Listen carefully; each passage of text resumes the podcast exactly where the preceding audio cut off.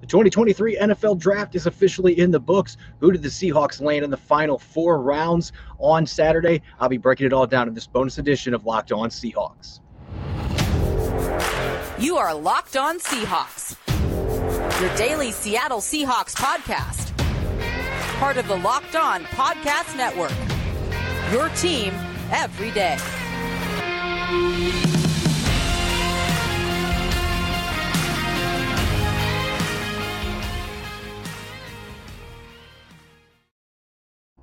Greetings, 12. This is Corbin Smith, host of the Locked On Seahawks podcast, your daily Seahawks podcast, part of the Locked On Podcast Network, your team every day. A special thanks to all the 12s, as always, for making Locked On Seahawks your first listen five days a week. A busy draft weekend officially in the books. The Seahawks had six selections in the final four rounds after yesterday trading out of the third round completely a deal with the Broncos to get a 2024 third round pick. So they opened today with pick number 108 and then had five additional selections, able to add, as John Schneider noted, a lot of toughness in this draft. That really seems to be the theme from the first round with Devon Witherspoon at pick number five all the way to the very end, getting Kenny McIntosh, the running back out of Georgia. Let's take a look at the six selections that the Seahawks made today. Starting at pick number 108, Many were wondering when the Seahawks were going to address the trenches. Well, they emphasized that today in the draft, and they're going back to the LSU well. Damien Lewis picked a couple years ago in the third round, now getting a fourth round guard in Anthony Bradford at pick number 108 a player who has started a lot of games at guard, has also played tackle in a few games as well. And as John Schneider said today, he played well in an emergency situation, getting thrust in the lineup at tackle this past season. 334 pounds, a hulking guard. Pass protection looks like that may be the biggest thing that he's going to have to improve upon when he gets to the league. You look at some of the numbers per pro football focus, got a 51.7 pass pro grade, gave up 12 pressures, which is actually a pretty good number, but only uh, four sacks as well, 98.3 pass rating efficiency. So you look at where LSU stands right now, or where the Seahawks stand with this pick. He's got a chance to come in on day one and be a potential starter. He's going to get to compete against Phil Haynes, the guy that comes from the rugged SEC. They like physical players like this that get after it off the line of scrimmage. And he had a really good combine workout. You don't necessarily see that athletic testing on his film, but the Seahawks should be hoping that they can find a way to have that translate better at the pro level. They still like guards that can get after it, get downhill. The big question is going to be how he handles their zone blocking schemes and reach blocks. But they really like the kid. They like the toughness of their player that overcame adversity. And so, again, he is going to be competing with Phil Haynes most likely at that right guard spot. Maybe Damien Lewis, who was his teammate in 2019, maybe those two will be playing together again on the Seahawks offensive line. A few picks later at 123, the Seahawks finally get their defensive tackle and they get Cameron Young from Mississippi State, another player that dominated in the SEC. Really physical player. John Schneider said that he's got a backside as wide as Clint Hurtt. So, talking about the size, this is a big body defensive tackle. He's only listed at 304 pounds, but he plays bigger than that. Really stout at the point of attack. Seattle needed help with their run defense, especially after losing Al Woods in free agency to cut him. He's still available in the market, but not having him or a healthy Bryan Mone this is going to be their new nose tackle in Cameron Young, a player who is really stout, dominated against the run. Not going to get a lot in terms of pass rushing production out of him. He had 18 pressures last year, just one sack his entire career at Mississippi State. But this is a player that may have some upside to potentially develop in that area of his game when he gets to the NFL. But this is going to be a pick that's supposed to help the run defense and bring some toughness, bring some juice to that front line in the interior at the nose tackle position. The Seahawks had two fifth round picks and they continued to address the trenches. Maybe the pick that personally I'm most intrigued by of the six selections the Seahawks made today came at 151, and that's with Mike Morris coming from Michigan. 295 pounds. He actually weighed in at 275 at the combine a few weeks ago. And then the Seahawks were one of the teams, he mentioned this today in his post draft conference, that this was a team that wanted him to bulk up. You're a big guy. get up to 290, 295. So he's back up in that 295 range right now. They're expecting that he's going to play defensive end, and he's got some pretty intriguing numbers. Did not test well the combine, but he was coming off an ankle injury. But you look at some of the numbers, he was in the top 40 in the entire country for interior defensive ends.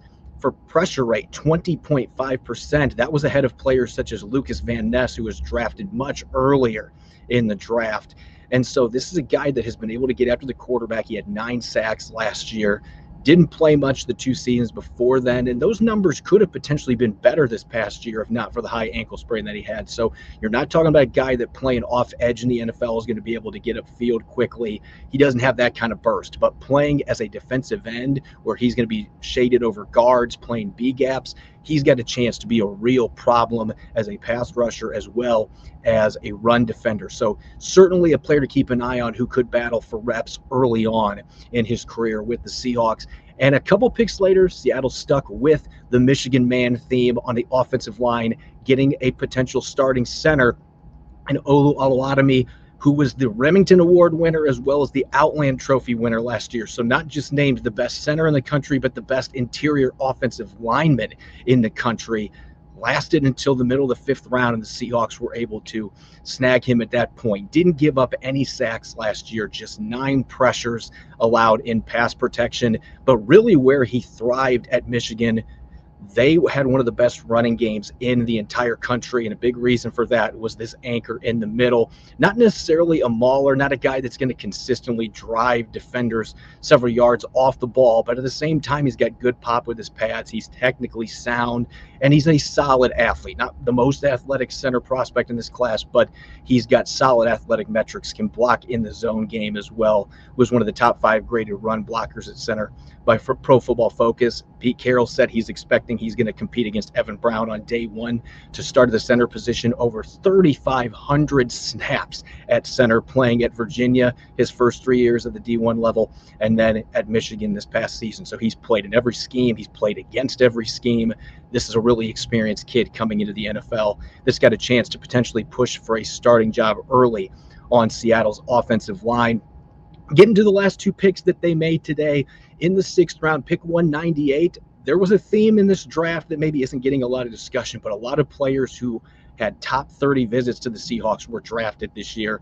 Jerrick Reed, the second out of New Mexico, being another player with Devon Witherspoon as well, that had a top 30 visit and was selected by the Seahawks. And I loved how John Schneider summed up his game today after the draft concluded. The meeting that they had with him watching the film, citing the movie Elf with Will Ferrell, he said he plays like an angry elf, and you can see it on the film. This is a really aggressive player. He's played in a 3-3-5 defense, so he's played in the slot, he's played strong safety, he's played free safety, extremely versatile Swiss Army knife, who's got really good production, over 200 tackles in his career at New Mexico started his college career at a junior college, lightly recruited despite having big numbers in high school. Some of it's the fact he's 5'9. He's not a big safety by any means, but really athletic. Ran in the low four fours at his pro day, 38 inch vertical. He's played every special teams imaginable. So this is a really good sixth round value pick. And Schneider had a big smile on his face talking about the fact that this kid who was under the radar they were trying to keep it under the radar with that top 30 visit. And there's been some buzz generated the last month or so. They were able to still get him in the sixth round. So they're really excited to develop him behind Quandre Diggs as a free safety, potentially can also play in the nickel, a guy that can do a lot of different stuff right off the bat, can carve out a role on special teams. And last but not least, I will say this: it was the it was the most interesting interview that I've had with a player after being selected. Kenny McIntosh, the running back out of Georgia, did not anticipate that he was going to fall to the seventh round. And the start of the call, you could just hear the frustration was in tears. You could tell that this was not what he expected. He was making calls with his agent about undrafted possibilities. He just didn't see that happen happening after winning a national championship the last two years at Georgia, having a great season last year, particularly as a receiving running back. And then that quickly turned back to his confidence on that call. He can do it all believes that he's a guy that has a chip on his shoulder. He's going to come in. He's wanting to prove himself just as he did at Georgia, playing behind a bunch of talented backs, getting his chance last year. Now he wants to do that in Seattle. And what I really love about this kid, I mentioned it earlier, he was actually my number five ranked running back in this class. A big reason why the versatility, second in the country in receiving yards by a running back last year, seventh in receptions, had two receiving touchdowns. Not the highest number, but really productive, soft hands. You can play him out in the slot. And he averaged five and a half yards per carry as a running back with 10 touchdowns as well. So I said it in my scouting report with this kid. And this is not a knock, uh, this is still a really good player.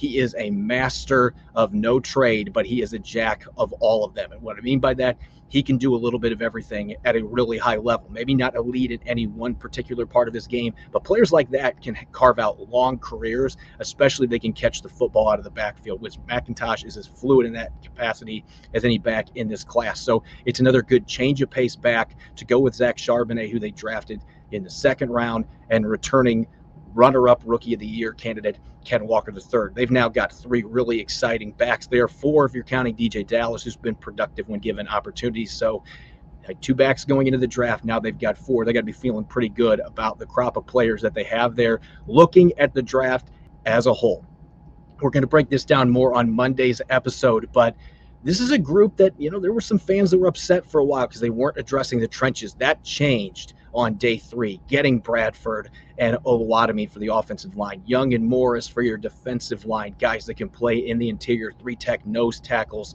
You get a versatile safety in Jerrick Reed, the second, Kenny McIntosh, another running back with a little different skill set. And then you have the talented players they picked on day one. Devon Witherspoon, the top corner in this draft class, Jaxon Smith-Njigba, who the Seahawks believe was the top receiver in this class you got the best player available rather than just pushing for needs. And they were still able to get guys who were high on their board on day three to address those needs. Still have to add some players. Maybe Al Woods or Poona Ford or Shelby Harris comes back after the draft. They're going to have to create some money to be able to do that. But this overall looks like a pretty solid class. We'll have more observations, more insight more specifics on this class when Rob Rang and I get together on Monday for our next Locked On Seahawks podcast. But make sure that you follow me on Twitter at Corbin Smith NFL. You can subscribe to our show on YouTube and all other major podcast platforms to ensure that you don't miss a single episode. Again, coming up on Monday, more reactions, more insight analysis, looking at this entire draft class as a whole, and talking some undrafted free agency as well as the Seahawks look to recruit some really good players that didn't hear their name drafted today and put them on the roster heading into rookie minicamp and OTAs. Thanks for listening in. Enjoy the rest of your weekend. Go Hawks.